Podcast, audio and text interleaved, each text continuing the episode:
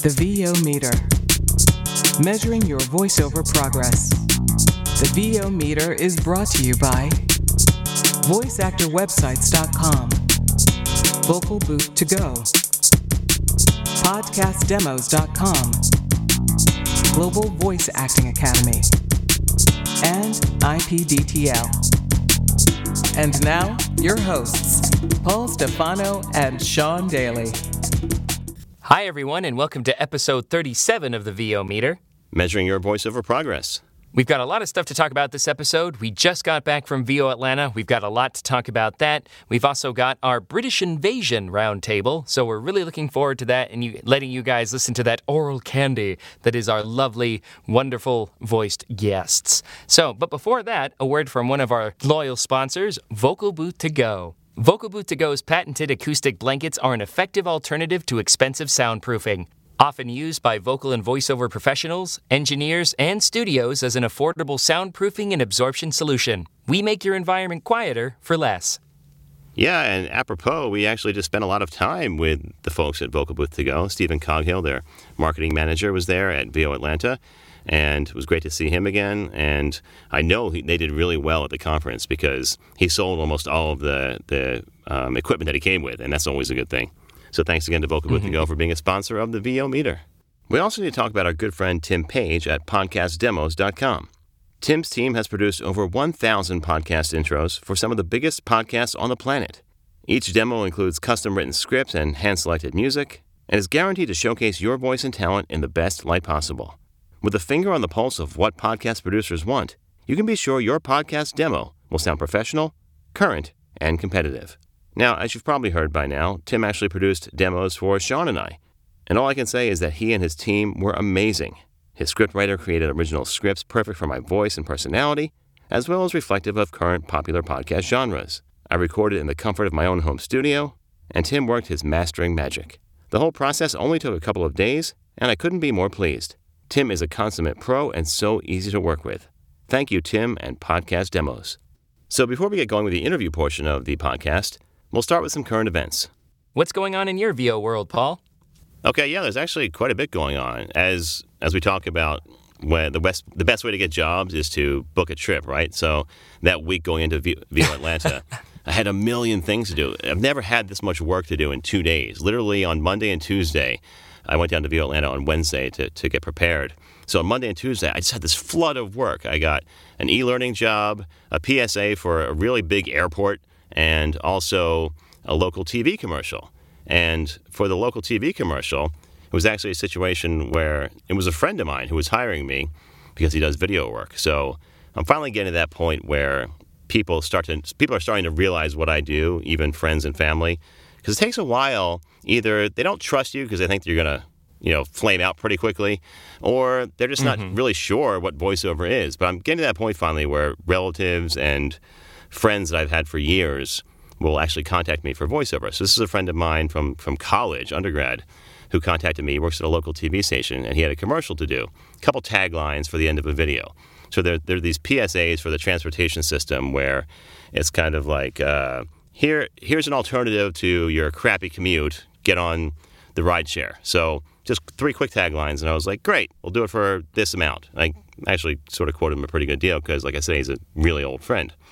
Then he comes back to me and says, um, just found out from my station manager we have to do this union, and we work with this agency in town. Luckily, it's an agency I'm with, so they already knew about me. But it turns out they wanted to make it a union job. So that means I had a Taft Hartley situation, which is the Congress Act that says you can do a certain amount of union jobs before you're forced into joining the union. That number is three. So this is the first time this has ever happened to me. So it's my first situation of being Taft Hartley, as we say, which also means I will now get a SAG credit, a Screen Actors Guild or a SAG AFTRA credit to, to add to my resume, which is a really cool thing. And that was a that was a pretty exciting job. But as I mentioned, the problem was it was on that Tuesday going into VO Atlanta. So got it out luckily, and there was no edits needed. So the the station's pretty happy with that, and it's going to be airing at the local local TV market here in a couple of weeks. So those are a couple of really cool things. But again, always Mur- Murphy's Law. the, the worst situation will happen when you're least expecting it, or in this case, a good one because I'm getting jobs. But all those things just snowballed while I was at VO Atlanta. And it's always funny how that works out. So that's pretty much all that's going on with me. Uh, how about you, Sean? Well, first off, can totally relate to like booking out and then getting all these job opportunities coming in. I remember on Saturday at VO Atlanta, this um, like this car dealership in Oregon actually reached out to me saying they were looking for like a friendly non-announcer announcer to do all of their spots I know for their like that. web and radio. Uh, I was very excited about that. So luckily they were. I told them I was at a conference, and I, even though I had a travel rig with me, I would prefer to record from my home studio. So they were totally fine with that.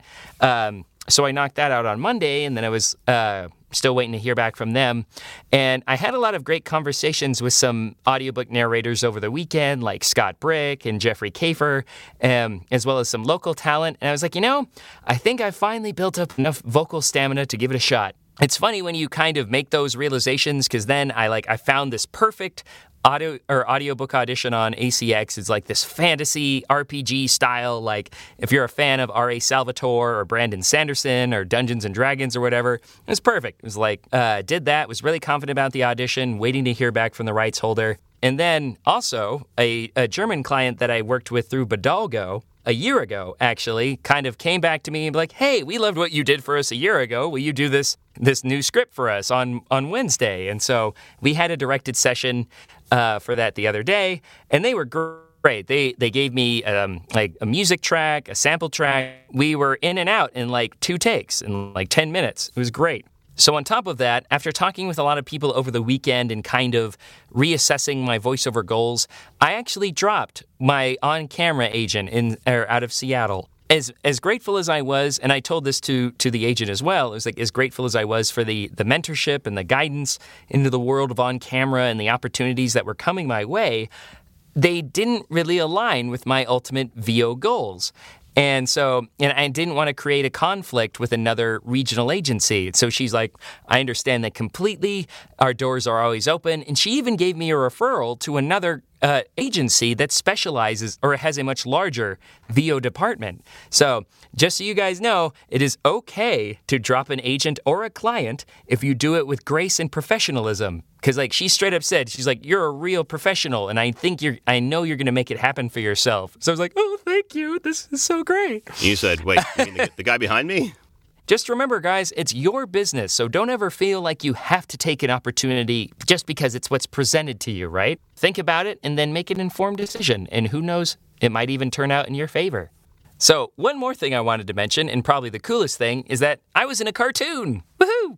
So, um, one of our animation coaches, MJ Lallo with GVAA, was um, was casting for this local studio. Me and a few of my friends got to audition for it, and like we created this awesome cartoon together. So it's through Bim Bam Studios. It's kind of a humorous retelling of the uh, the story of King David, but it. Um, it was like the animation was great. The the other actors were fantastic, and I felt like kind of like Harry Shearer or Hank Azaria from The Simpsons because everyone else was playing like one or two characters, and I was playing like six. Wow. Like, uh, it was Impressive range. Great. It was a lot of fun. Every now and then, people will hear like Donald Duck or Sean Connery during a workout just for funsies. Or on here? Go on, you, yeah, good boy. Very, very nice. Thank you. So congratulations on that. I know you said that was a life achievement unlocked. So so really cool that you got to have that experience. Thank you. Hopefully, it's there are more to come. So at least for me, and I guess it sounds like for you too, that week leading up into VO Atlanta was was really cool. Let's talk about VO Atlanta itself because you and I both spent a lot of time there in different roles, but overall I had a really good time and it's typical of this week right after where you're sort of in that that haze of great spirits and just sort of recapping what went on, maybe a little sad because it's over, but I think it re- it went really well and I got a lot out of it. How about you? yeah, the afterglow. hmm exactly. Definitely. But yeah, this was because I know you've worked in at the conference uh, multiple times, and I and I've occasionally done some hours for at the GVA booth. This was the first year that I was there primarily as a representative for for GVAA, and so it was different. it was because before it was all fun and rainbows and stuff, and this one, like, still, still plenty of that. But I didn't even know what my schedule was going to be like until I got there. So, so once I figured out that I would be primarily working, I was like, all right, you might go to a panel or two, like a breakout session or two. Um, don't think you're going to have time for for any X sessions, so I didn't schedule those. Even though they had some amazing ones. Oh my God! Um, Bob Bergen was there, like voice of Porky Pig and Tweety Bird, and Jennifer Hale from Mass Effect, from Powerpuff Girls, from Jonny Quest, or like the Real Adventures of Jonny Quest. Um, so so many characters um, that that I grew up watching. So hopefully I'll get another chance to work with them in the future. But still, it was great. Like even though it was just like working, a lot of people came up to us and talked and thanked us for the rate guide or a great class or a workshop that they had done with us. People came up to me personally. It was like, "Oh, you were so helpful recommending that interface," or "Thank you for your Japanese pronunciation help on that audiobook." It was really, really validating and invigorating. And then on top of that, it was just kind of during my off hours, I just chatted with people, like 400 people. It was crazy that I know 400 people at a personal level. Well, yeah, it's interesting you had that experience uh, working. So, welcome to my world. As, as you mentioned, I've been working on the audiovisual services team for the last three years and with, with varying degrees of intensity. So, this year was a little bit different. I was thankful in that uh, the people that were running the, the team, namely Stephen George, who was the boss of me, even though I hate to admit it, did a great job of he did a great job of allowing uh, allowing me to experience some things as well. And I went into it with the mindset of I know I'm not going to be able to attend a lot of sessions, and that's going to be okay. I'm going to approach this sort of taking whatever comes at me and and just enjoying the camaraderie and that's really what happened. That's my biggest takeaway, I would say, is that exactly, yeah, even more than years previous. I feel like everybody there was really open and understanding. And it may have been Kay Bess's fabulous opening keynote where she, she talked about trusting and being brave. And that may be, that, that probably set the tone for the whole conference. But mm-hmm. I mean, even like you mentioned, some of the, the biggest names in our industry, Bob Bergen being there, Jennifer Hale, um, Doug Turkel, who I basically dragged in kicking and screaming this year. Those are so those are people that have helped me for years, Bob especially. So I was I was really mm-hmm. happy to finally talk to Bob in person and, and, thank him for all the help he's given me. And you know what he said? Um, oh well, you're so great about about taking everything and running with with it. You shouldn't be thanking me. It's all on you. And that was just amazing. He is, has the greatest spirit and never wants to take credit mm-hmm. for all the help he gives to the to the voiceover community. Same with Doug Turkel. I've been talking about how much he's helped me over the years on this podcast, and same thing. All, all, he does is deflect and say, "Oh, it's nothing. Oh, shucks." And I feel like that was the the whole attitude for the entire conference was everybody willing to just trust in themselves and and embrace the community as a whole. Absolutely. And I feel like so many, because I mean, we've spent these last two or three years, or however many times you've gone to the conference, building these connections. And so you feel like you really know these people at, these po- at this point. And so I feel like a lot of people who are in that position kind of just dedicated time to just chatting with people, seeing what's going on in their VO and personal lives. And it was great. It was relaxing. It was refreshing, dare I say. Mm-hmm. And it was just a wonderful time. I forgot to mention uh, Joe Cipriano as well. Obviously, huge talent. And you mentioned how you thought it was hilarious how he was actually like making fun of me on Facebook going into the conference because I'm a little picture. jealous of the rapport you have with him now. That's incredible. well, I have to thank AJ uh, but, for that because he, mm-hmm. even though he is is all about deflecting as well. AJ has been a huge help to me, and he's a fabulous engineer and voiceover talent in his own right. And he's been nothing but gracious w- with helping me out over the years as well. So thanks to AJ and and Joseph for all the time they've they've given to me. He's a good bridge. I will say that all of them are. And and I did I did want to touch on one thing like that Bob and them were all just like trying to deflect the gratitude, but also I feel like they they're just happy to work with someone who gets it, right?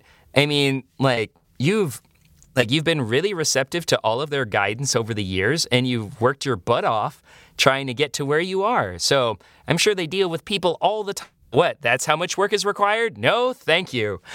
and, yeah, but fair. I mean, you're really yeah, I mean, you're like I said, you're open to feedback and you work to fix the things that they suggest.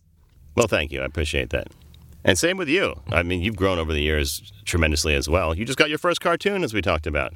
so, Woohoo! every, I Only feel took like seven years. it's kind of like you said. It, it's we got to maybe you and I are at a place now where it's a different experience because of the work we put in, and not to not to pat ourselves on the back, but I think that's part of it. And I was so thankful to talk to some of our fans who came up to us and said, "Oh, your podcast! I love your podcast." Somebody told me they were I an know, ambassador. What- Somebody told me they signed up to be an ambassador because they heard about it on our podcast, and that was just really cool. Yeah, we say this all the time, but we really never thought that it would have such a positive impact on so many people. And they say they love the format, they love that we're just like chatting about our experiences, they love our dynamic. It's really like, it, I'm just so grateful that people are finding it helpful. So now that we've said all this, it's all it's not all unicorns and rainbows at VO Atlanta. And mainly I just wanted to talk to people because sometimes you can't invest in a conference like this. It can be expensive. Like honestly, I think you you would want to invest about fifteen hundred to two grand just to get there.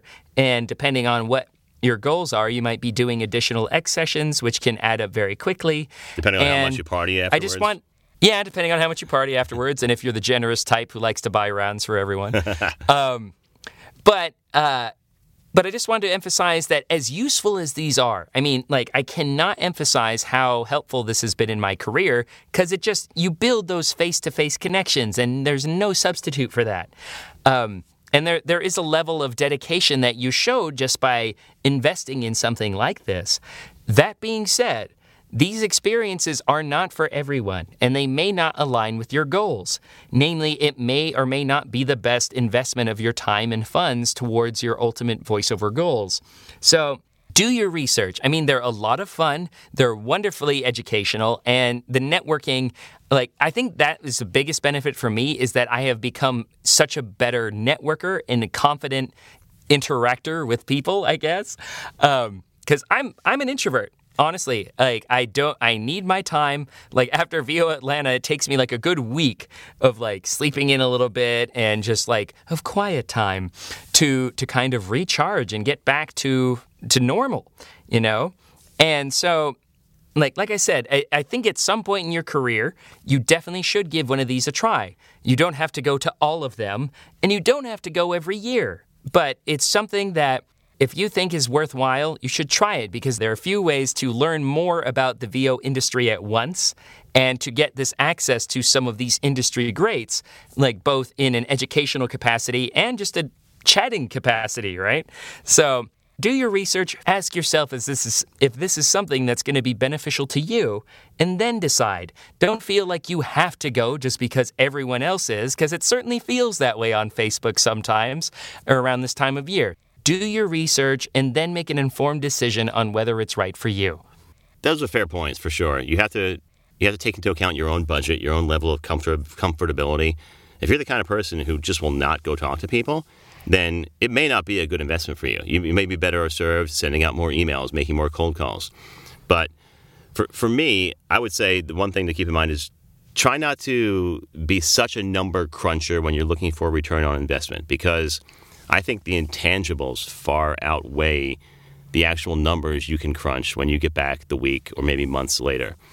Because they're, in my mind, because we spend so much time standing in a four by four or four by six box, you can't duplicate that sort of experience of the camaraderie you have with 699 other people that do exactly what you do. Just having the opportunity to talk about shop. Uh, for instance, when I talk to my wife about recording levels, she has no earthly idea what I'm talking about.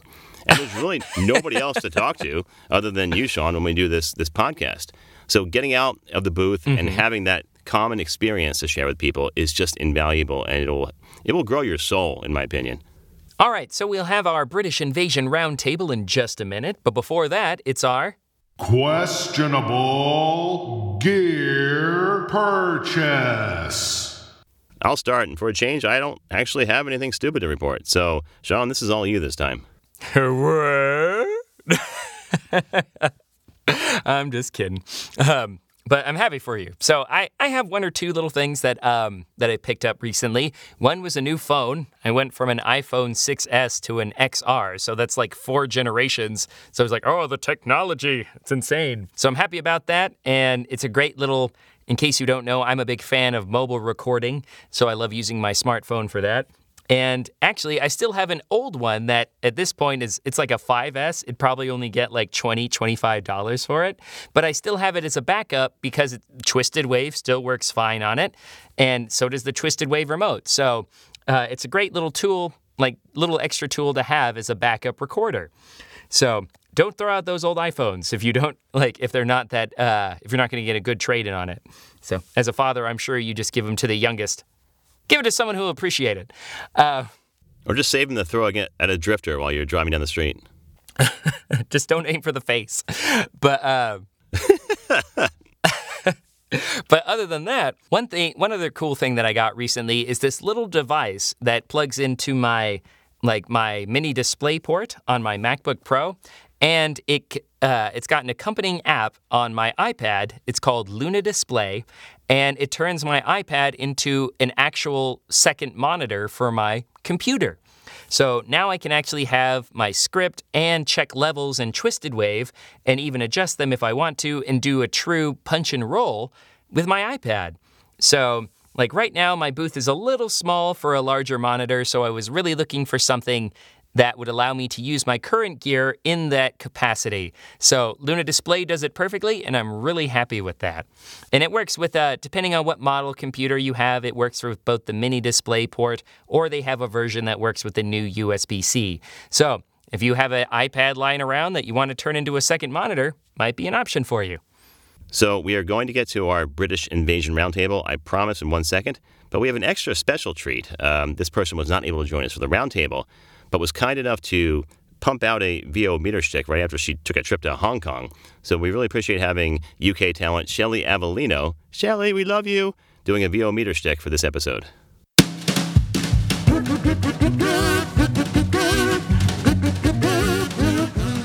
Hey everybody, it's time for the VO meter stick. What did he say? It's time for the VO me. Oh, never mind. The VO meter stick? Oh, got it.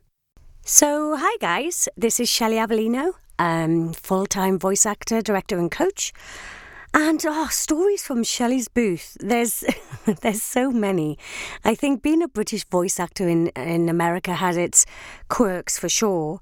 Um, it's nice being a niche though. I have to say, it is very nice being a niche, and because of that, I get a lot of e-learning work.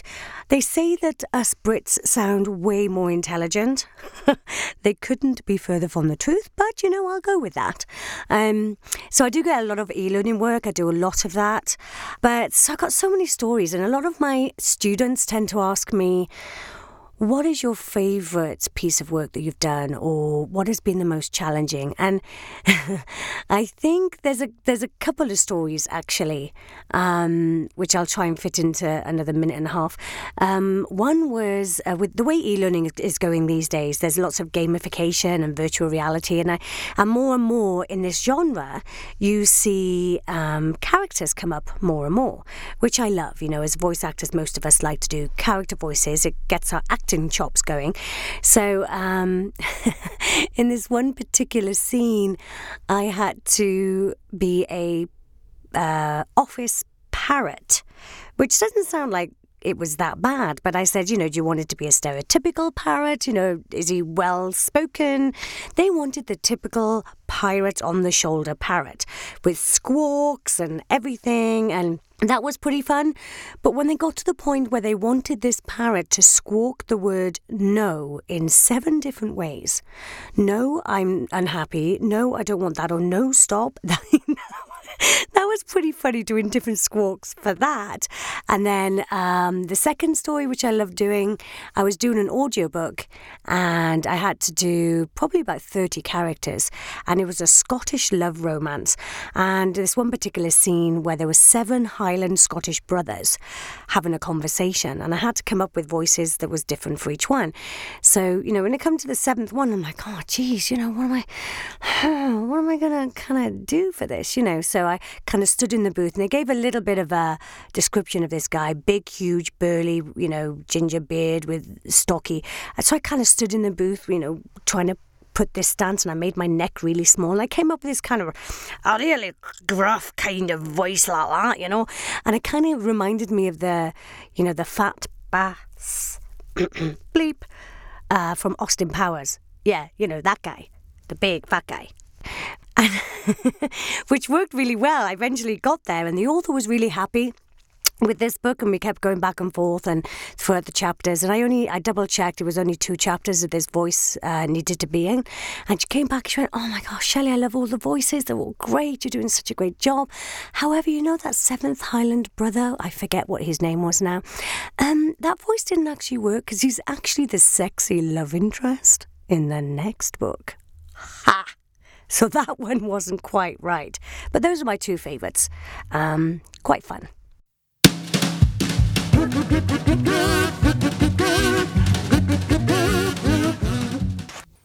All right, thanks again to Shelley Avellino for donating your VO meter shtick. We're very sad that you weren't able to join us for the round table, but we are so happy that you included yourself in this episode in that way. So, speaking of our British round table, we're going to hop over there in just a second. But before that, a word from one of our sponsors. How many times has this happened to you? You're listening to the radio when this commercial comes on, not unlike this one, and this guy starts talking, not unlike myself. Or maybe it's a woman that starts talking, not unlike myself, and you think to yourself, geez, I could do that. Well, mister, well, missy, you just got one step closer to realizing your dream as a voiceover artist because now there's Global Voice Acting Academy. All the tools and straight from the hip, honest information you need to get on a fast track to doing this commercial yourself. Well, not this one exactly. Classes, private coaching, webinars, home studio setup, marketing and branding help, members only benefits like workouts, rate and negotiation advice, practice scripts, and more. All without the kind of hype you're listening to right now. Go ahead, take our jobs from us. We dare you. Speak for yourself, buddy. I like what I do. And you will too when you're learning your craft at Global Voice Acting Academy. Find us at globalvoiceacademy.com. Because you like to have fun. Okay, welcome to the interview portion of this episode of the VO Meter, our British invasion, part deux, or part part three, part part Roman numeral four, whatever you want to call it. I'm joined locally in the iHeart Radio studios, graciously hosted by Stanley Fisher, by Chris Sharpes and Lillian Warkentin. And on the line we have Jamie Muffett. Sean is joining us as well, of course, from, from Washington. And we're hoping to have Mike Cooper join us. Hopefully he'll join us momentarily and we'll talk to him as well. So first, I want to give Stanley a, a chance to introduce himself. He's our gracious host here at iHeartRadio. Stanley, thanks so much. Yeah, you're welcome. It's my pleasure. It's good to see you again too. I haven't seen you since MAVO 2018. Yeah, oh, what, two months, Two right? months Three ago. months? No, two months ago. So yeah, no, it's my pleasure. What do you think of the studios here? It's really, really cool. Yeah, they're nice. I've been working here for about a year and four months, and they're doing a full re. There's a total redo of all these studios, and they've done a really good job then with a lot of these. They look very nice. So Yeah, as we talked about, I live about five miles from here, and I haven't been here since the, the redone since the whole shopping center and, and offices were redone, and it's really impressive. Lillian, it reminds me of uh, the area around Nationals Park where they've sort of Redone everything gentrified there. that whole area, mm-hmm. and now it's like a, another mini city. So it's really kind of cool. Yeah, we're about a block away from Johns Hopkins University, and this parking lot out here was just just bare, Empty. And Oh. they built this five, six story like apartment high rise living right here in the parking lot, and added like 30 shops. Oh wow! Mainly food. I know I've been to all of them, so. and there's more coming as, as, as we talk about. That's pretty cool. Yeah. So anyway, yeah, th- you guys are welcome. and Let me know if you need anything else. All right. Thanks again for hosting us. Thank and you. Uh, we'll talk to you soon. So I want to give everybody a, a chance to introduce themselves and tell us a little bit about what they do. So let's start here in the room. Lillian, why don't you start, please? Hi, what do you want to know first? I've been in the States for off and on about 28 years. Um, half of that, maybe less than half of that, has been in Europe. My husband was military, so we moved backwards and forwards across the Atlantic every three to four years. But I've been in the Washington, D.C. area for about eight years. Okay, great. And Chris? Uh, similar story. I've been here in the States since 2001, um, and I lived in Virginia for about eight years. Was back in the UK for about a year, and then here in Baltimore for since 2009. So it's almost 10 years. Scary. Just about. Yeah, that's about it really. And uh, I lived in Dubai for a year. That's the exciting factoid about me. That was, Really? Yes. That's I mean, cool. Before it was nice, it was awful when we lived there. One of my uh, one of my most exciting jobs was done in Dubai. It's a it's a video that's currently playing at the top of the Burj Khalifa. Oh, wow. That's it's cool. uh, pretty cool. Nice connection there. Okay, so uh, about 10, no, nine years ago, uh, on a trip to the US uh, for a vacation on holiday, um, I met an American and ended up bringing him to London to live with me, and we ended up getting married so that he could stay in London. And um, four and a half years later, much to our surprise, everything had changed in terms of, of the laws around gay marriage. And he was finally able to get me a green card. And we'd always said that we would jump on that if that were ever to become a possibility. So we had this short list of places. Some were West Coast, some were East Coast. Uh, I had a notion in my mind that I would probably carry on working with clients in the UK and Europe for at least a time, uh, and that it didn't seem necessarily like the wisest idea to move what for me at that point was a seven year running voiceover business, my full time job, moving it eight hours in terms of the UK or nine hours in terms of Central Europe to the West Coast didn't really seem like a, a viable proposition. So we started looking at this list of places on the East Coast, which would mean it was GMT minus five, CET minus six. One of the places on that list was this little rinky dink town or so I felt called Asheville, North Carolina, which people had been telling Mark, my partner, for years that he needed to go and check out. So we ended up coming and checking it out. Absolutely fell in love with it, like a lot of people do. Just to give you some perspective, um, this is a town of 80 odd thousand people that gets something like seven or eight million visitors a year. Um, so it's a destination location. It's it's lots of fun. It's very progressive, um, and I kind of always thought that my American dream would involve me living in a city, New York, LA, or something like that. And what we ended up with was 19 acres almost of of national forest. 13 miles outside of Asheville in the Blue Ridge Mountains. Uh, Mr. Mr. Muffett, tell us a little bit about yourself. Well, I've been in America for about 10 years, so I'm a relative newbie by comparison. And I currently live just outside of Philly, just north of Philly, but I was in New York up until a couple of years ago. And yeah, grew up in the London area, and my wife's American, hence why I could move over here. And uh, yeah, that's that's where I am right now. That's awesome. Well, one of the things I'm most curious about, and the reason I want to do this episode is because each of you lives in what would not be considered the top media market in the U.S. Chris lives just uh, around the corner from me, outside of Baltimore. Lillian is in Northern Virginia.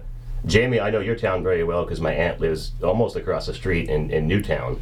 Right, And, yeah. and then spend a lot Mike, of time in Newtown. I'm sorry? I spend a lot of time in Newtown. Oh, okay. Great. Got a great coffee shop there. Oh, wonderful. so, even though you're just outside some, some major cities, how have you established your careers in the town in which you currently live? And is there a reason you pick the towns you currently live in? Yeah, most of my work is done outside of the town I currently live in, although I have done some work with local companies, um, telephony work and such. Um, I think because our work is all digital, pretty much most of my work is uh, uh, some in England and some in the rest of Europe and some publishing houses in the States. But um, yeah, it's harder to connect with a lot of local companies for me because I don't represent their local brand with a British accent. So that can be, I don't know if you found that, Very that can true, be a sticking very true, point. very true, um, yes. Sometimes. Big international companies love it, Mm. especially, you know, my natural, more mid Atlantic accent, which isn't, you know, the straight British, it's the mix. so um, that represents an international company very well, but the British British accent, they don't necessarily want, you know, your all American British company doesn't want a British person representing them on the phone or on their webinars or um, on their e-learning. It, it's a mixture. Yeah. Yeah, I would agree. I mean, I, I worked the New York market quite hard when I was there, and I was there for about eight years. So, you know, I'm I'm a little bit out the city, but I can. It takes me like an hour and a, twenty minutes to get into New York. So I'm in there every week for various projects. So my market really is still New York, um, and stuff I record from home. So that's anywhere else.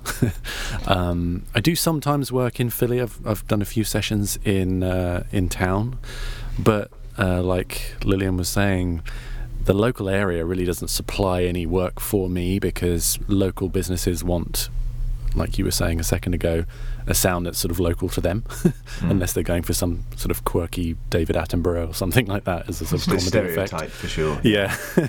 um, but yeah, that's uh, that's pretty much how it works for me. It's it's you're sort of in a yeah, in some ways you're a little bit in limbo when you're in America because you don't have access to the the huge pool of work which is obviously in the UK, um, Yes. and then you're also you're somewhat isolated from that, and then you're also really niche in America. So you know it's sort Yes, of an the, the interesting. runway is uh, um, very much smaller. Very much Yeah, smaller exactly. Yeah. And we all fight over the same pieces. I see the same names and the same shortlistings for a few things, and I go, Right. "Ah, them again. Okay. Damn that Chris Sharp. yeah. But no, it, it is it is telling though with some of the local stuff. I, I tried to sort of even like Mini of Baltimore tried approaching them, and they were like, nope, and their ads are all American. I'm like, that seems silly to me, but you know they, they want what they want, and they, Yeah. they want a regionalised commercial, so it doesn't isn't too jarring for them. But to Lillian's point, the international companies they love it. I'm weirdly popular in Amsterdam. I'm not sure why. But I have quite a few really? clients in Amsterdam. I just don't know why they like my voice, but they do. So. I, I've had a couple of jobs from Italy, which I Hmm. thought was strange too. So, but I'll I'll take it. you know. My six-year-old booked a job in Italy, not Oh, me. wow. nice. that's, that's, that's cool. That's very cool. What was it? It was an e-learning piece for a company there. It was on Bodalgo, actually. Yeah. So take that, Darren Altman. Uh, and, Oh, that, and that was a boom. hard, hard edit. Hard edit. Yes. Oh man, fastball. I'm So- going to dr- drop the music real quick. And on I'm so note, glad that some of you, or you guys touched on it a little bit in your introductions, but I'd love to hear a little bit more about some of the challenges you face being a non-native VO in the U.S. and some of the benefits. Well, chal- for me, challenges is, is simply just um, collating enough opportunities to be able to put hmm. yourself out there, you know, because, you know, it's not like if you're a native person in that land where you're getting 20, 30 auditions every day, and if you book 10%, you're going to make, you know, a really good hmm, amount of hmm. money. Our booking ratio probably has to be higher because we have fewer opportunities. Um, But of course, the talent pool is so much smaller because a lot of people will want in America, if they want a Brit over here, they're looking for someone on the ground or in a similar time zone. So, Yes. you know, yeah, we'll see each other, you know. Well, rarely do we see who else is going for it, but um, you can pretty much be damn sure that we're all going for similar jobs. So the talent pool is smaller, so you've you know you stand a higher chance. But I think you do have to have a much better booking ratio if you're so niche. I don't know what you guys think. I think it's um, also uh, uh, depends on what you do, as far as what genres you're in. Um, I do quite a bit of video game work, and so for for me, they get reeled in by the British thing because any fantasy medieval game ever, they go, oh yeah, get Chris. Um, Yeah. But then w- I did one game where I did the auditioning British accent. Following shortlist audition, same thing, and we get to the session. He goes, "How's your American accent?" And I literally had a panic attack. Um, but I, I got through it. I mean, it was probably all the, all of our colleagues would probably cringe at it at the moment, but it was it, it was passable. I mean, but it's still just it's amazing what they want, or they want it. The best way I've heard it is want they want it an American who's trying to sound British. That's how they want you to sound sometimes. the kind of that mid ah. mid Atlantic thing again. kinda that like kind of that mixture Yes. that when I'm talking to an American and their eyes start to glaze over because they're not actually listening, Listening to to what you. I'm saying, they're just listening to my accent, and then I adjust it and I naturally fall into a more of an American accent so that they actually are listening to what I'm saying. Like, or if you're ordering water at a restaurant. Oh, oh. Jamie, Jamie, the- that that is the cursed drink. I, The I always get someone drink. else to order because Yeah. otherwise you end up saying it six times. Oh man. You want a Wawa? Yes, a Wawa. That's exactly what I want. Jamie knows all about Wawa. Here's Yeah. your lolly. That's true. Oh, that, that, that, that drink is a curse. I, I actually do fake an American accent when I'm ordering food. I do. Water and I can't- tomato. T- t- no, Subway, I don't do it. I don't order that at all. I skip that topping completely. I don't want the conversation. I just don't want it. Yeah. Oh man. And their head whips up and they look at you like you said something different. What Are do you want? Are you want? Australian? Yes, I am. That's Yes. exactly right. Or Let's South. African. yes. yes. Yeah. But but um, I, I do think it, it's dependent on what genre you're- you're in and what your clients prefer. Really, that's that's kind of the the big thing to do with it as far For, as your for sure. um, approachability, I suppose. But Well, some of the challenges are that the, as, as some of the others uh, have said, it, finding work here for a British voice uh, can be more challenging. And I fell into a trap early on, and I, I, think the people who were telling me this were doing it with the best of intentions. But when I first started signing up with uh, agents and production companies here, particularly people who like to gather auditions, uh, a lot of people were saying, "Oh, we should put you in. You should be the wild card. It will give them the American options that they want, but having a Brit in there would be a really good thing." So I spent most of my first year auditioning solidly for everything that came in, whether they'd asked for British or not. Um, and 99 times out of 100, if they weren't wanting British, they didn't want British. Uh, so I learned that lesson, and in the end, I started saying to people, just send me the British jobs, which immediately slashed the number of auditions I got, probably by nine tenths or something like that. But what it did do was it meant that I, I was paying attention to the things that were more likely to happen, and my booking ratio from those went up. Difference between the UK and the and the US markets is that the UK market is far less, or certainly used to be far less audition based. People would book you from your demos. Uh, whereas here, people, even if they've heard your demos and love your demos, they still want to hear what you sound like on their script and whether they have difficulty making that jump or whether it's just cultural here. You know, you, you know what it's like. You walk into a supermarket and somebody's giving you things to try. The, the culture of let's sample first is much greater here than it is in the UK. So those are some of the, the challenges. In terms of the benefits, though, in terms of when somebody does want a British voice, there are far fewer of us here providing those services. Um, culturally, I think in the UK it's a little different because we're used to dealing with, with people across Europe and so on, and being a country within a bunch of other countries. Although you know politically that's that's slightly iffy at this point. but here in the US, I think people do want to deal with people who are at least in an adjacent time zone, who they can pay in dollars. Can you give them a W nine form? That kind of thing. I, I think those are bigger things things for for the US market to get over than clients in the UK find. So I think you have to be quite adaptable, right? As well, you have to be able to work in a lot of genres because there's that reduction in the amount of opportunities that you have. So you have to be quite good at a lot of areas of the industry because if if you you can't really specialize within your niche. No. Otherwise, there just isn't the volume of work there to support that, you know. I, I think that's spot on. Yes. And that's definitely something I've found coming into the industry and trying to find my niche. And I'm finding most of my work comes through audiobooks. And so that is my niche. But then I need shorter projects to go in between these long, big long projects sprints and marathons as well yeah yes exactly. and i'm like yeah. I, so i'm like i've got to work on you know the other genres and put myself out there to other genres to, to get that because it like you said it's a niche it's it is hard though it's hard, it's hard to switch gears um, i think getting good at one like audiobooks is definitely an, a huge skill i mean it's it's yeah. a marathon thing, and it's just like I, I've done a couple, and I'm like, whoa, whoa, whoa that's that's a loss, um, and we have to edit them yeah. and stuff. But with like narration, quick explainer, or right. video game, you're like that session two hours and you're done. Mm-hmm. There might be some pickups later, but that, that that's it. And when I do that, I'm like, sweet, yes. I'm done already. yeah.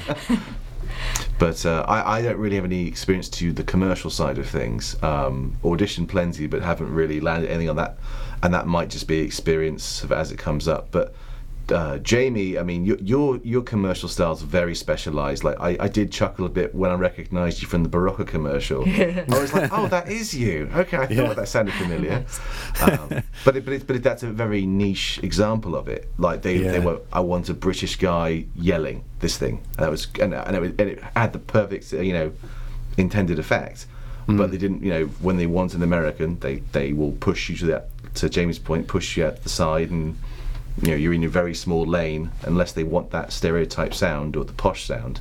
I, I, think that culture really does exist here, and people want to hear what you sound like reading their bit of copy, even if even if your demo has a much nicer produced bit of copy that, that has all the effects and the music or whatever. They want to hear you read their bit of script, and they're not going to be happy until they get that. And for me, culturally, that was a difficult thing. I felt like I was banging my head against a brick wall to start with, but now I just get that it it's part culturally of how business is done here and how the voiceover business works here. So you can bang your head against a brick wall world as much as you like, but you're not going to change the way people want to do business, right? But I mean, sometimes then, you can get Brit- British work with American production companies, which is quite good. I just did something for Flonase in the UK, oh, wow. and it was with via through uh, Hogarth. So they're obviously big offices here in New York, or well, in New York, um, but they're producing it for the British TV. You know, so sometimes Okay. that's an avenue for the commercial world as well, um, if the production's here. I'm taking Flonase right now. I actually forgot to take it this morning, so thanks for the reminder. Oh, Jamie, okay. Can you um, list the benefits of said Flonase? Would you mind uh, plugging them Well, real quick? Interestingly, Do you still it's have your actually sense called of smell? right. Yeah. Interestingly, it's called Pirinase in the UK, and I didn't realise that, but that's the brand. I don't know why they changed it, but some some legal debacle, I'm sure. Yes. probably. Yes, yes. Well, But anyway. Lillian made me think of something when she was talking about adjusting her accent. I'm going to go off script for a second here, Sean, because you, Sean mentioned code switching earlier in the conversation, uh, Hmm. maybe even before we were we were live. But I'm wondering if you have you find yourself doing that in normal conversation. I'm sure you do, living in America full time. And do you find you have to brush up on your on your British accent at times to make sure it's more authentic? Because we had an episode with with Latin talent, Spanish speaking talent, Mhm. a couple of uh, months ago, and they said the same thing that they have to practice it or, or they lose it. Is it the same with, with the British accent? So far so good and not. Um, it's there's a couple of things in play there. I mean i I think I, do, I think I do an okay American accent that will work for short things, like if it was promo, uh, or if it was imaging, that kind of thing. I can get away with a with a US accent on that, where it's more stylized, uh, more character, and less natural. I can't hold an American accent convincingly for an American market in conversation. My partner cringes every time I try to do one, so I've worked very hard on developing that niche where I'm the British guy. And when people come to me and they say, "Oh yeah, can, can you do an American accent?" I say, "No, I try not to. I know lots of really good American voiceovers. I am happy to refer you to any of them. I'll give you five. Don't ask me to do American." Um, but I'll, I'll happily refer you to somebody who can do it much better than me, and then hopefully those people remember who I am when somebody comes to them asking if they if they need British. I do do Australian, and the only reason I'll do Australian is because I, I find it an easier reach uh, from my natural accent. Uh, and, you know, and I, I lived with an Australian for six years and was around Australians, and I, I feel more comfortable with that. But I, I won't do American so much. But I do stand out like a sore thumb. You're absolutely right. And part of the reason for that is. Um, I started doing some work to help out our local NPR station, Blue Ridge Public Radio, here in Asheville uh, a couple of years ago. The net result of which is that I probably now have one of the most recognizable voices in Western North Carolina. So I will go. We have a, a, a small holding here, you know, with goats and chickens. And the first time I realised that people were hearing me was when I walked into the feed and grain store and ordered a bag of food for the chickens. And the guy behind the counter said, are you that guy off the radio? And I was, yeah, it's like, yeah, I am. And, and now it happens all the time. So it's weird because my clients are overwhelmingly not in the Asheville area. I do have a couple of um, I do have a couple of local clients who call on me occasionally, but really um, my clients aren't here. Um, but I do get recognised from my work on the radio. It is, yeah. Well, for me, it is for sure. Um, when I first moved to the states, I definitely I. I wanted to blend in and I didn't want to stand out and I lost my British accent completely. my no, parents were like, no. Who are you? What have they done? and then I was like really embarrassed and, and even now my natural and if I'm recording it's different. I like Hmm. I pay attention to my accent, but when I'm just talking, if uh, if they're British people listen to this podcast, they might listen to me and go, "Oh, she sounds kind of American," but American people will listen and go, "Oh, she sounds very British." And that's very true. That's so very, very true. if I need to record a British British accent, I Mm. need to pay attention to it. And there's certain words where it's different. It could be pronounced the same, but the emphasis will be on a different The syllable. inflection is huge Just the inflection, Oh, wow. it is. like weekend and weekend. yes. Yeah. Just But, little um, things. So basically, because I look like James Corden stunt double, I actually, I, I have that sort of voice where it's sort of like it's the Americanized British. You know, it's sort of a lot of softening the T's, the D's, all the Mm-hmm. Mhm. consonants are a lot softer. But then when I talk to my dad, it switches right back to being super British and everything is super punch. You know, it's punchy, punchy, punchy. Everybody can tell who you're on the phone with. Exactly, Because if you're on the phone with your parents, Then Yeah. they, they're like, But, oh, you're talking to your mum? Yeah, I can tell. but Jamie, I mean, you, I think we've talked about this privately. I mean, they they've told you to scale it back, correct? When they say no, oh, oh, not so British, they're like yeah, bring some, that back. yeah. Sometimes you'll get the direction. Can you just be a bit less British? Which is interesting because you're like, what, what, what does that mean? Do you want me to go more like, Iranian or like what does that mean? Yes, Um, um, which A Ru- I know a what they Russian, mean. Russian twinged, please. yeah, exactly. I know what they mean. It, it is like what you were just saying, softening the T's a bit Mhm. and pron- pronouncing words that are with American emphasis and stuff Not like that. Not quite so Downton Abbey. Yes, Yeah, yes. When- exactly. When they yeah, when they say British, they mean you know little Lord Fauntleroy. That's what they want, and then they go, oh, that's not what I want. and then you've got the the bit that we haven't touched on yet, and the bit that kind of infuriates me is the American actors faking it and getting away with it. We, we won't go there. Really, we, do we really want to go there? Really? We've got lower standards. We have no idea what we're listening for.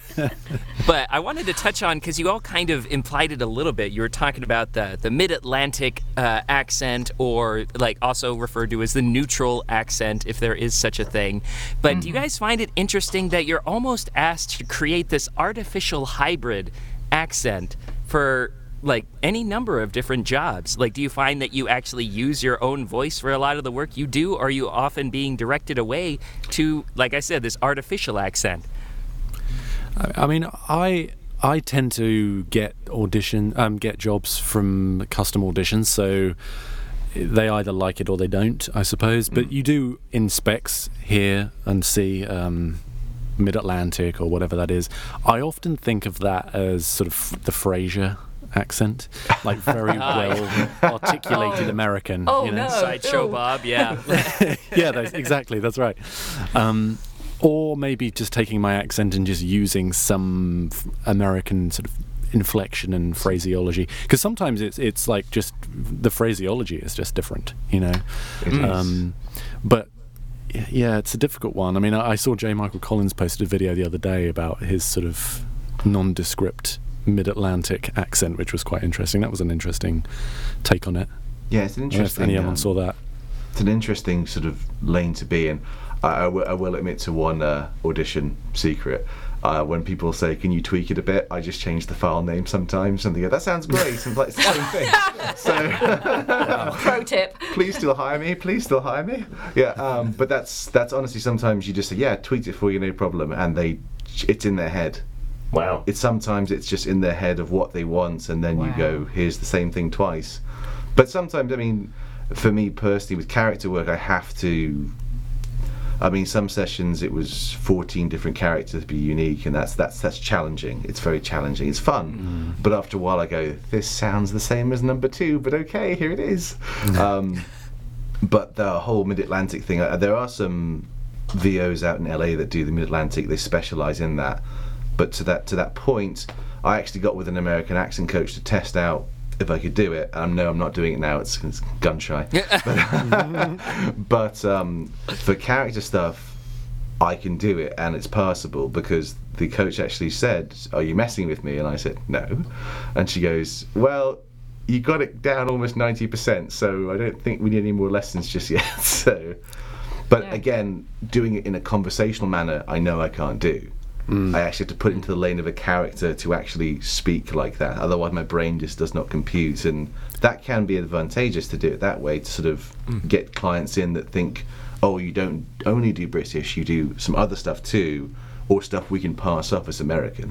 So Yeah, yeah. I don't know how you guys feel, but I, I mean, you mentioned it a little while ago, Chris, that um, if you're ever asked to do straight American, I'm okay with accents. I'm pretty good, but there's something about straight American that I, maybe it's just being here and you're super fussy about it, but I find it so difficult, like to be authentic and comfortable. Um, just this is why I never offer it. yeah, it's it's it's very challenging. Um, I started doing it. It was it was very uh, you know sort of Bob Barker, come on down sort of voice, and it was like no, no, no. But once you, but in conversation, sometimes at, at my day job and stuff, people will say I don't hear an accent, and everyone kind of turns and goes, you don't hear his accent. so apparently, I'm doing something at some vocal level where I'm using Yeah. enough to pass by. And my wife says, You sound like an American faking to be British. And I said, Well, you know, that's not true either.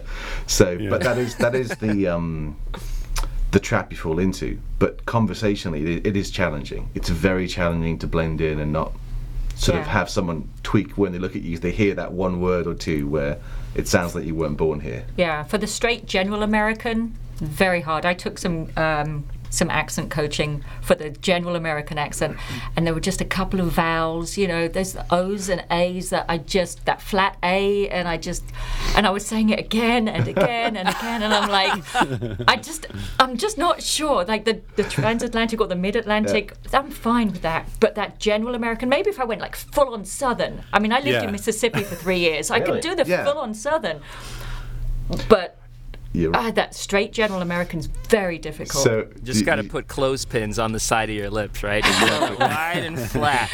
if I had a couple of whiskeys first, Yeah, maybe, you I'd just, like, just, just like chill and relax Yeah. a bit. Slur everything up a bit. It's right. Yeah. I will say this, you reminded me. Um, British people, especially on-screen actors, Benedict Cumberbatch is a, is a prime example of this. Oh. Every R sounds like a pirate. Yeah. So he's like, he's like Thor Odinson. It's just like, oh dear. Like we know that's not American, but you know. It's much easier But he's Benedict Cumberbatch, Well, so we he, love Benedict. Yeah, he we, can do anything. I don't He's care. Sherlock and Doctor Strange. He's so talented and dreamy. I mean, he can do documentaries about penguins. Yes, he we, did. We're, we're and happy can't with say that. penguins. But yeah. can't say it. Yeah. I know. Who directed that one? For God's sakes. Yeah. So, so back to my initial question. It must be especially hard for those of you who live in a town on the East Coast where it's very colloquial. People, especially in Baltimore, Chris, you know, don't move from the block they grew up on. They do not. So when they hear someone speak with a, with a British accent, it must be especially jarring, and it must be like, "Oh, you're not from around here, are you?" Yeah, and Jamie, use- same thing, just outside of Philadelphia. Hmm. They call ice usually first. so again, so far, not so much. I mean, we watch quite a lot of British TV, uh, which I think helps and helps keep me on point. We listen to a lot of British radio in the house. Uh, we'll quite often have uh, the BBC on in the kitchen. Um, so yeah, I think I keep myself in check pretty well, and I think because I'm not pushing myself, I don't feel pressured because everybody here knows me as the British guy. Um, I don't feel that peer pressure, perhaps, to lapse into a southern drawl or even that kind of transatlantic, mid-Atlantic thing that that the others were talking about. I don't really, it doesn't really happen for me so much. Uh, it, it is. I mean, you, you do stand out, and um, it's actually the reverse for me, Luna. I actually didn't want to assimilate. My, I guess my ego wouldn't let me because someone's like, "Look at me, look at me. I'm not from here. Come talk to me." And then after a while, you don't want anyone to talk to you because it initiates a conversation of where you're from. So it's you know, I go, go to Starbucks with a series of monosyllabic grunts now to order my coffee because I don't want to initiate any sort of background check. Yeah. Um, but no, it, it, it is difficult. But it, um, leading on from that, it, it is jarring for people, and they don't know how to deal with it. And I think that does, like, trickle up to casting directors too. They put you in a box very quickly. Because I was talking to a couple of coaches, and they said you need to pick a lane. You either do American or you do British, because they won't know what to do with you doing the same thing at the same time. And I was like, that's interesting, but I don't know if that's hundred percent true. But as far as the um, being marketable, if you're British, you'll be with the luxury brand, the smart person, the little owl from Travelocity, or the Gecko Geico. You know, you, but you're a character, and that that uh, that's I think where we sort of shine as the little character voice, and that does work. But those jobs are so narrowed down, and probably the biggest agencies are gating those. I'd Yeah. imagine. So It's funny because we heard the exact opposite again, going back to our to our Latin episode, where Christian Land said he's most marketable by being able to, to do both because he'll get into the studio and, and someone will say, Wait, you don't have an accent. We had an English version all booked. Why don't you just do it now? And he says, Yeah. Okay, and he gets booked for two jobs at once.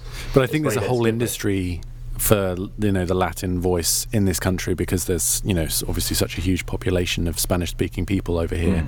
I agree, The, yeah. The the the jobs for Brits is sporadic, to say the least. Um, so there isn't that sort of infrastructure probably there. Um, I found that uh, when I first came over and I initially tried to blend in a bit by putting on a bit of an American, it just confused people even more. so it was more trouble than it was worth. So then I was like, oh, sod it, I'm just going to be Brit. Hmm. Fair well, we've enough. talked about that a lot in just the importance of specificity and finding your niche. And like, I mean, there's no Yeah. harm in experimenting with different genres you're interested in, but once you figure that out, like, just stick with it. like, if it's being Yeah. or uh, if it's profitable for you. So you guys kind of touched on this as you were talking about uh, the scarcity of jobs in the U.S. So I was curious if you get hired more by U.S. clients or clients abroad. Okay, so I was looking at this before we got online, and I, I, I'm not a stats nerd, but I do keep a spreadsheet of everything that I do, and one of the columns in that spreadsheet uh, is a column that tells me which country the work came from.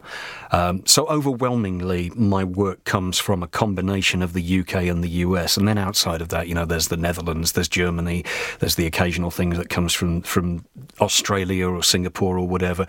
But overwhelmingly, my jobs come from the UK and the US what I looked at in terms of value of jobs is that in 2018, um, my UK work was almost half in dollar terms what my US work was worth. And that's something that really has changed for me in the last couple of years. So before I left London, I was certainly doing work for clients in the US, but it was maybe, know, 15, possibly 20% of my overall turnover.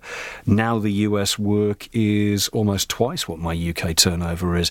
Uh, and that even takes into account that some of my UK work is a little higher value because uh, I have a TV campaign running over there at the moment.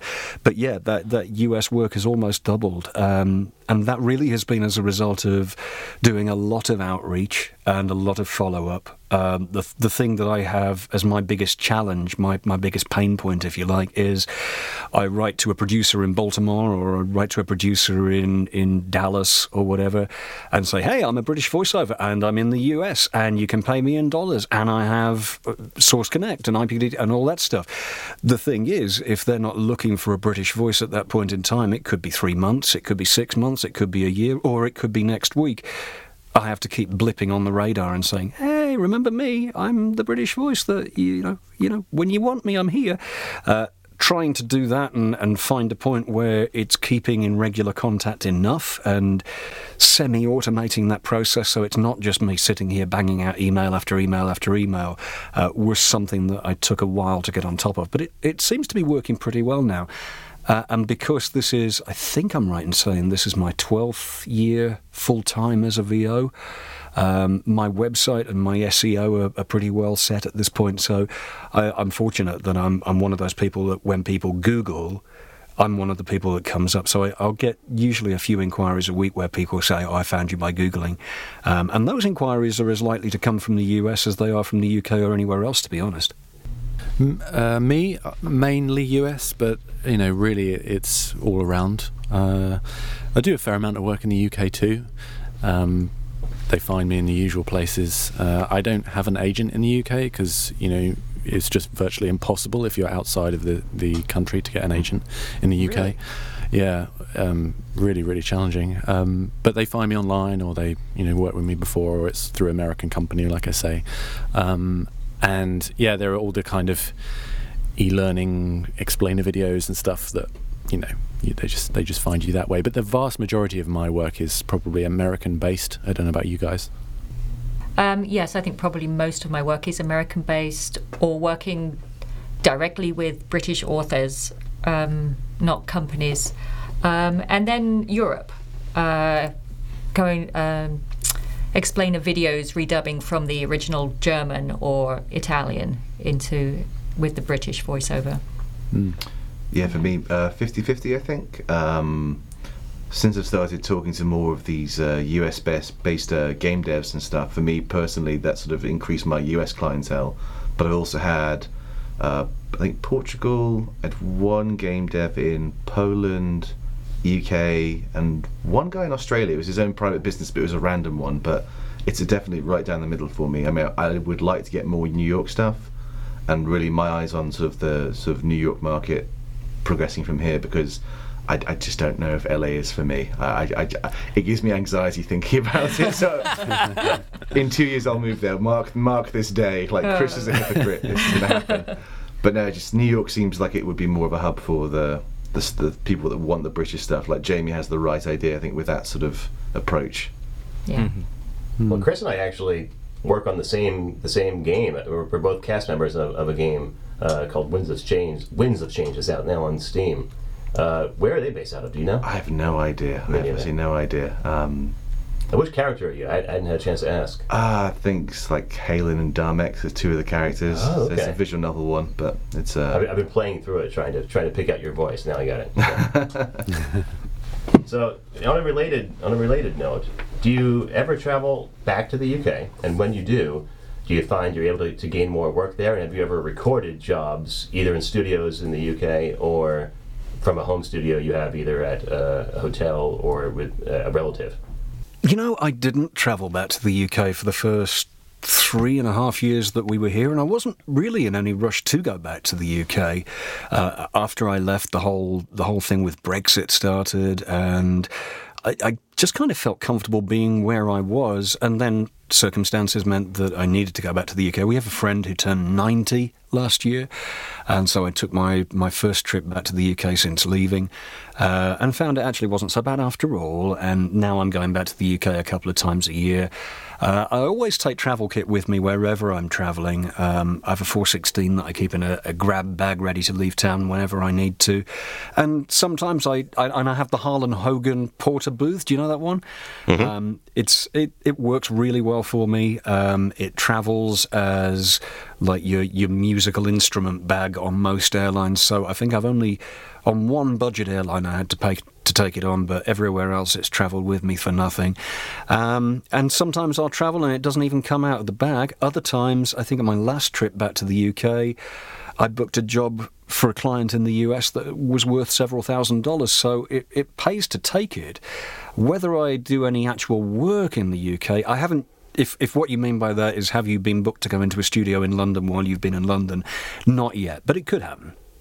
I don't get to travel back there very often. Um, I went back last summer. I took my travel rig with me. Um, I did a couple of auditions while I was there, but I did also I connected with someone who had a studio I could use in case any work came in while I was there, so I could record it properly, not just on the travel rig in my parents' bedroom. Yeah. So, but um, no, I haven't had that opportunity yet. I go back about twice a year if I can, usually at Christmas time. And uh, I've actually just bought a desktop because the whole travel thing has never really worked for me. Um, I've tried to bring stuff to hotels and stuff, but there's never any reason to record when I'm on holiday. So for me, it doesn't really seem worth it. Um, but then for me, no UK work really. I'm usually just there to see family and then not really networking at that point. I probably should, but I don't. so. Yeah, similar for me. I I, I don't go back very often. Um, haven't been back in a couple of years now. But when I do, I take I take something with me. I've got the little Apogee mic, and I take the, the top of a pop shield just so I can hold it in front of my mouth while I do it. Um, really lo-fi. Um, but it does it does the job. Um, I don't know. trying to think if I've last time I was there if I did any jobs. I, I usually just send notices around saying I'm on holiday. Um, but I've definitely done certain. I remember sort of building a p- pillow fort, you know, doing something. the hotel fort, yes. Yeah, exactly. Um, but uh, yeah, I haven't really done the whole networking thing around London or anything like that because the industry is very centralised. I believe in sort of Soho, um, and I haven't really bothered to do that. I, I think probably in any major centre, London, LA, New York, trying to network in like a week is not really Yeah. going to get It's you too hard, far. yeah, very hard to do, yes. Yeah, that's where I am. Very cool. Yeah, well, and, and I love that we got some different perspectives on like how much you should market, or do you bring the travel rig or not when you travel, especially when you Hmm. have a good excuse to go like or to travel between continents. But Right. uh, so thank you guys for that. So um, I was curious, what would you guys recommend to someone who is a non-U.S. native starting out in the states who wants to start out their VO business? I think you've got to make sure that you're good at what you're doing before you start. These days, it's it's more important than it ever has been. Um, I've said this many times, but there's no bar to entry in this business. Anybody can set up a website, buy a microphone, and start telling people that they're a voiceover artist. And I think that the bars to entry or the bars to success are the same here as if you were as if you were working anywhere else. Um, there, there are lots of things in play here. I mean, you can be a US voiceover artist in the UK. You can be a UK voiceover artist in the US. Um, I have a, I, I know UK voiceovers who work out of places like Thailand and Singapore.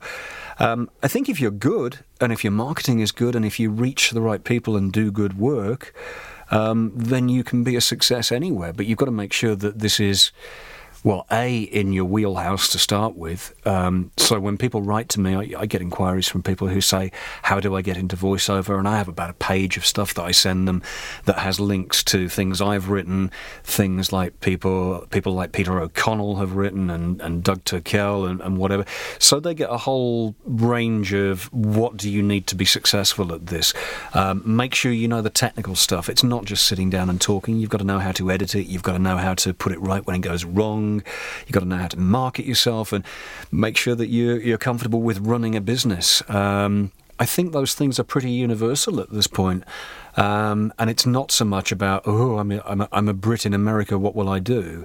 Uh, it's more about being savvy about who you market, finding who your clients are, and finding the best ways to reach them. And it's been said many times, you know, don't suck.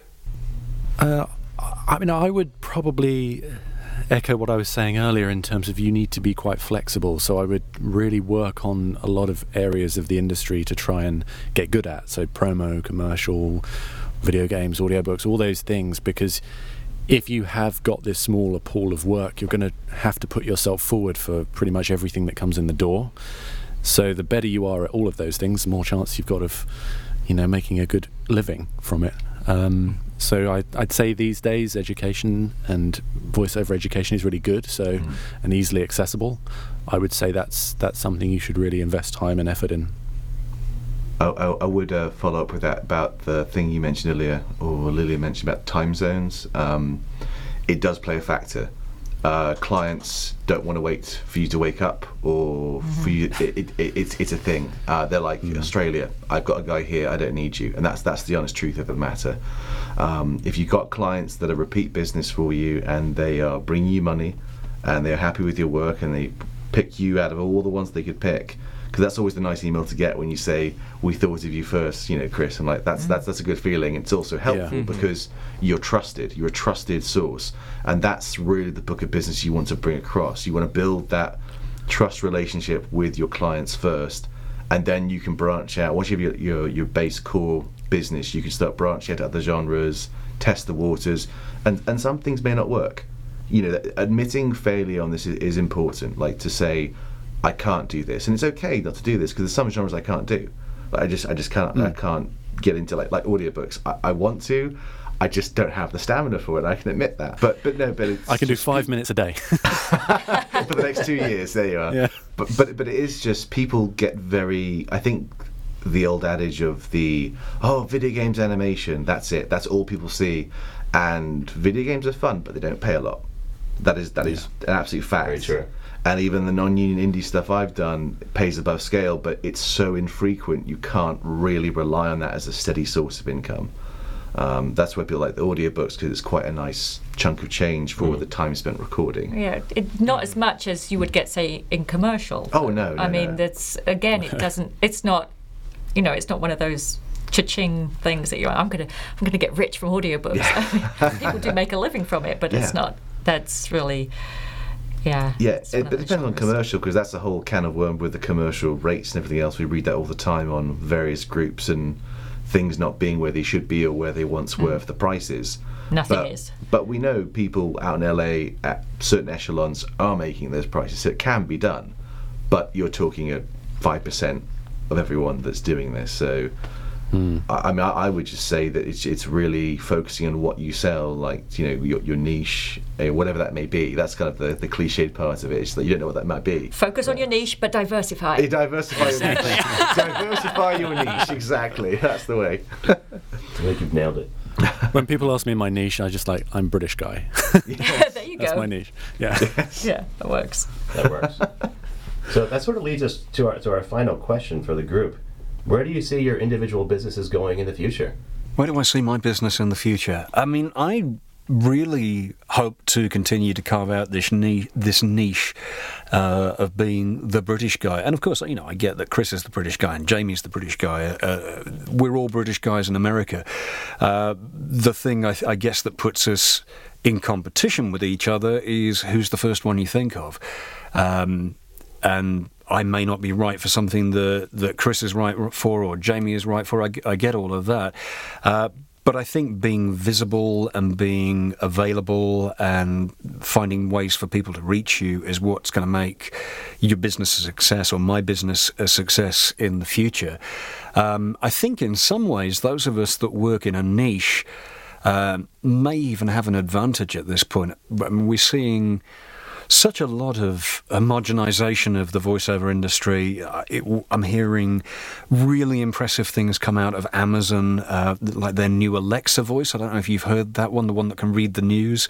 It's getting to the point now where some of this text to speech stuff is almost indistinguishable from an average voiceover. And it's certainly going to be the case, I think, in years to come that it gets better and that for a lot of applications, text to speech will be good enough. So I think those of us finding your niche, me finding my niche, and me being able to deliver something that the machines can't, is probably what's going to keep me going as a business, hopefully, uh, for longer. And I think the more people who start to adopt that attitude, rather than chasing the same work everybody else is chasing, rather than chasing the TV commercials where we're fighting to keep the rates up or whatever, look for the things that are going to be harder to do for, for the machines. Uh, look for the niche work, and I think that's probably, you may not have such a broad business in future. I may not have such a broad business in future. I'm, I'm, I'm fortunate, you know, I, I do a bunch of different stuff, and there's a load of stuff that I don't do. Fortunately, a lot of the stuff that I don't do isn't the work that I would see necessarily being there in 15, 20 years. So I'm hopeful, but I think it's always trying to stay a little ahead of the curve. Whatever I can get into that one. Whew. Okay, where do you see it going in the future? Oh, big time, baby. love it, love it, love it. Perfect, perfect. Mic drop.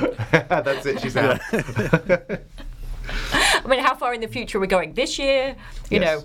know, focusing on actually uh, learning to market myself better. Mm. I think that's where my focus is this year. Now, I've you know built a base for my business. I need to. Um, like Jamie was saying, I need to diversify more. Now I've got my niche. Now I need to Diversify diversify. your niche, yeah, I need to diversify my niche um, and market myself to a wider Sub-niches. range. Yeah. Yeah, to Yeah. a wider range of people. Um, but yeah, definitely expand from the audiobooks into more e-learning Mm. and explainer videos. You know, but the thing is, you know, if someone's going to offer you, someone's going to offer you, if an opportunity comes to audition for a game or Yes. something, you know, you're just going to throw yourself into it. uh, Yeah. 110%. You've nothing to lose by doing You know, it, you- nothing to lose. exactly. So I don't really know where my business is going to go um, in the near future, but it's going somewhere because because I'm not, I'm not going to take sure. I'm not going to take anything less. Positivity. Yeah, that's right. It's, that's going right. somewhere. I just don't know where. yeah. Hey, persistence and positivity go a long way. Uh, you know, I think that's a I've- very I've- At least I've got that. Yeah, I think that's a very honest answer because I don't know anyone that could be could tell you with any certainty where their business, their voiceover business, is going to be in five years. Because who knows where the industry is going to be in five years. This years? is true. In general, um, I, you know, I'm I'm the same. I I do my best to throw myself into every opportunity, and there are times when I've I'm just phoning it in. I, I know I am with auditions, and I'll catch myself, and I'm like, no, Jamie, g- go back in there, do it again, do it properly, spend the time. You know, even if it is a relatively low profile gig, um, it matters. You know, just doing everything. 100% doing it f- to your fullest ability. Um, personally, Internet never I, forgets, right? It's all, it's all out there in the ether at some point. Yes. yeah, that's right. Yeah, I mean, even if you're just submitting things through your agent, then your agents are going to be like, oh, he's kind of, you know, uh, he's maybe not top of mind for me from now on. I want to be top of mind all the time. Yep. Um, I'd like to do a bit more uh, documentary narration work because I really enjoy Mm. that. Um, uh, but I mean, really, I said glibly, but it's true. Anything I can get, you know, you take everything and you throw yourself into everything, and then it all sort of works out somehow. Yeah, I, I'd echo what you both said. It, it just, it's the uncertainty is a bit scary, but um, I mean, for me personally, I've seen repeat clients come back, and that's a first, which is you know kind of a big thing to That say. is a hey, big thing. they say we don't want to audition you, which is a that's that's wonderful. That's I get that a lot, but not for the Yeah. same reason. but the um, but I, I mean, I've got my own plans as far as what I want to do. Um, you know, attracting sort of eight, um, other agents and stuff, and getting myself in a position where you know you get some of these bigger gigs, and it isn't for the sake of the money; it's the sake of just you know elevating your work because a sort of better perspective is not where I am in five years, but wherever I've been, wherever come since I started. And for me, it's, it's been kind of quite quite a quick acceleration, but it's not like every single job rolls in and it's like a win every time. There are, you know, hundreds and hundreds of unlistened, rejected auditions that I have, and it's just you know, it's it's one of those things you kind of you get used to it, but it is it's it's a it's a weird thing to get past mentally. But once you're there, you can start looking at what you can build up, and I think that that's kind of where I'm at. It's just still probably still building phase, honestly. Yeah, Mm. And- but you've got to have a focus of where you want to go. Yes. Otherwise, you know, you're not going to get anywhere, are you? If you don't have a goal in mind. Oh no, You- no you- plan is the worst plan. Yeah, Absolutely. you've, yeah. you've got to have a goal of where you want your business to go, so that you can actually take steps to get there. And, And to know what your sort of weak points are, you know. Exactly, with the the, Yeah. the the chinks in your armor and everything else, but also, um, you know, knowing your limitations too, of knowing, you know, again, sure. you're good at ABC, but I'm not going to invest in DEF because it's it's going to be a waste of energy and time and things I could be putting towards where I know I'm going to be successful. I think that's a big thing because people do get mixed up because someone will say, "Oh, you should try this and this and this," and that that's where people get distracted from their goal and their business plan. And I think that's that's one of the pitfalls. I think um, when it comes to trying new stuff, it's fun, but you want to stay focused on what you book and what gets you clients to come back and you know pay you money. Your niche again. Your niche, diversifying the niche. One more time, yeah. yeah. I think you've nailed the slogan. You should somebody should write that down on a T-shirt. diversify the niche. We'll call Mark Scott. I'll make a copyright T-shirt. that, that's fine. Well, speaking of growing your business, uh, we're, we're just about done, but I'd like to give each of you a chance to promote yourselves and tell people where they can hire you if they want to have you for their job. I'll start with Lillian. Okay, well, my website is lillianrachel.com. Um, and yeah, my demos are there. I'm mostly plain British. I'm, I'm straight up British VO, but also mid Atlantic. And the, what do you call it? Mid Atlantic or transatlantic? I think it depends which part of the States you're in. But anyway, that mid Atlantic. I always Atlantic. think of transatlantic as the flight more than the voice, but yeah. Is it? But Mid Atlantic is like we, we live in the Mid Atlantic region, so Yes. if you say Mid Atlantic here, they that, Yeah, that confuses me that, as well. that confuses the issue. Sorry, that wasn't your question, was it? No. Lily, LillianRachel.com. Thank you very much. Uh, I'm over at uh, chrissharpes.com and I'll spell it because no one ever spelled my last name right. It's S H A R P E S.com. Um, and I'm pretty much uh, video game narration explainer. Um, and I do I do accents, so I'm not just a one trick pony with a British thing. So that seems to be the, the, the, the way I get hired. So it's uh, come see me, come give me some jobs, please. That'd be nice. That's right. I'm not above begging, Jamie. It's fine. Yeah, yeah, we all do it. Uh, my voiceover work is found at yourbritvoice.com, and my general website, which covers a few things that I do, is jamiemuffett.com. Everyone spells muffet.com Muffet wrong. It's M U F F E T T, and that's that. Well, uh, my website is mikecoopervoiceover.com. Uh, you can also find me at Mike Cooper Voiceover on Instagram. Uh, I think I'm Mike Cooper Voiceover on LinkedIn um, and Mike Cooper Voiceover on Facebook. I'm pretty much Mike Cooper Voiceover wherever you go. All right. Well, thanks everyone for being here. As I said before we, we went live, I don't know what's going on in my brain, but lately we, we've had we've had the UK on the mind. Our last episode had uh, Peter Dickson and Hugh Edwards from Gravy for the Brain. And, and now we have you, lovely people. Uh, maybe it's the current political climate.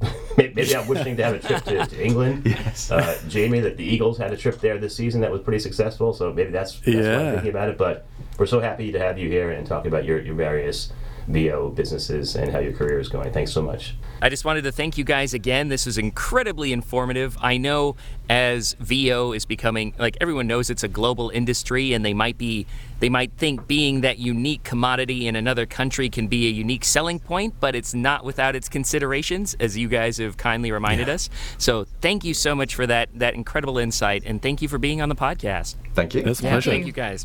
Thanks, Paul. Thanks, Sean.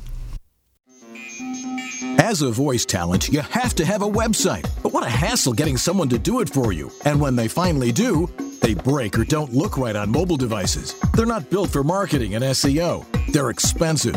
You have limited or no control. And it takes forever to get one built and go live. So, what's the best way to get you online in no time? Go to voiceactorwebsites.com. Like our name implies, voiceactorwebsites.com just does websites for voice actors. We believe in creating fast, mobile friendly, responsive, highly functional designs that are easy to read and easy to use. You have full control. No need to hire someone every time you want to make a change. And our upfront pricing means you know exactly what your costs are ahead of time. You can get your voiceover website going for as little as $700. So if you want your voice actor website without the hassle of complexity and dealing with too many options, go to voiceactorwebsites.com, where your VO website shouldn't be a pain in the you know what. So thanks again to our participants for the British Invasion Roundtable. That was so fun to to have in person. I want to thank Stanley Fisher again at iHeartRadio to for having us in the studio and uh, and allowing me to bring Lillian and Chris in person because you just can't duplicate that kind of in person fun. It was really cool to have them in person to be able to talk to. And then thanks again, of course, to Jamie and Mike for joining us remotely. So, what was your biggest takeaway from from the conversation? We talked a, a lot about the episode we had with the Spanish speaking talent, and um, there was a lot of parallels. But what would you say is the biggest takeaway from the discussion? Know your strengths, but be versatile. Yeah, I would agree, and uh, and don't be afraid to take chances. Uh, My, the, the thing that stuck with me was when Chris mentioned that he had a few producers telling him to try your American, and them just going ahead and, and, and hiring him for it. So don't don't look a gift horse in the mouth is the is the expression that really makes sense in that in that case. Don't don't tell somebody you're not willing to try, but also know your strengths and weaknesses. Mm-hmm. That's right. Come from it like I'm trying to help you. And I've actually had a similar conversation with uh, with a video game actor named Brian Summer. He's like, I worked with this one woman who's like, Oh, I don't do British accents. He's like, Well, have you ever tried? And so she did. He's like, It was beautiful. I would book that. So yeah, don't tell yourself what you can't do. Before we go, we want to thank our sponsor, IPDTL. They are the cost effective ISDN replacement. It's great for interviews, outside broadcasts, and voiceover. There's no special hardware or software required. It works anywhere with an internet connection. There's monthly or annual subscriptions. It runs in the Chrome web browser. And the best part is, it just works. So thanks again to IPDTL for sponsoring the VO meter. All right, so thanks again to our wonderful guest. It was such a joy to have you on. Stay tuned for our next episode. We have a voice actor with almost 40 years of experience in the industry, four decades, Mr. Pat Fraley. So, uh, if you've ever, if you've grown up watching cartoons in the 70s and 80s, uh, all the way till today, you've probably heard his voice a lot. And he's also one of the premier voiceover voice acting educators that is available today. So, we're going to have a lot of great conversations with him. So, stay tuned because we'll have even more great guests coming in the months ahead. So once again, that's it for this episode of the VO meter. Measuring your voiceover progress. Bye, guys. Thanks for listening to this episode of the VO Meter. To follow along, visit us at www.vometer.com. VO Meter is powered by IPDTL.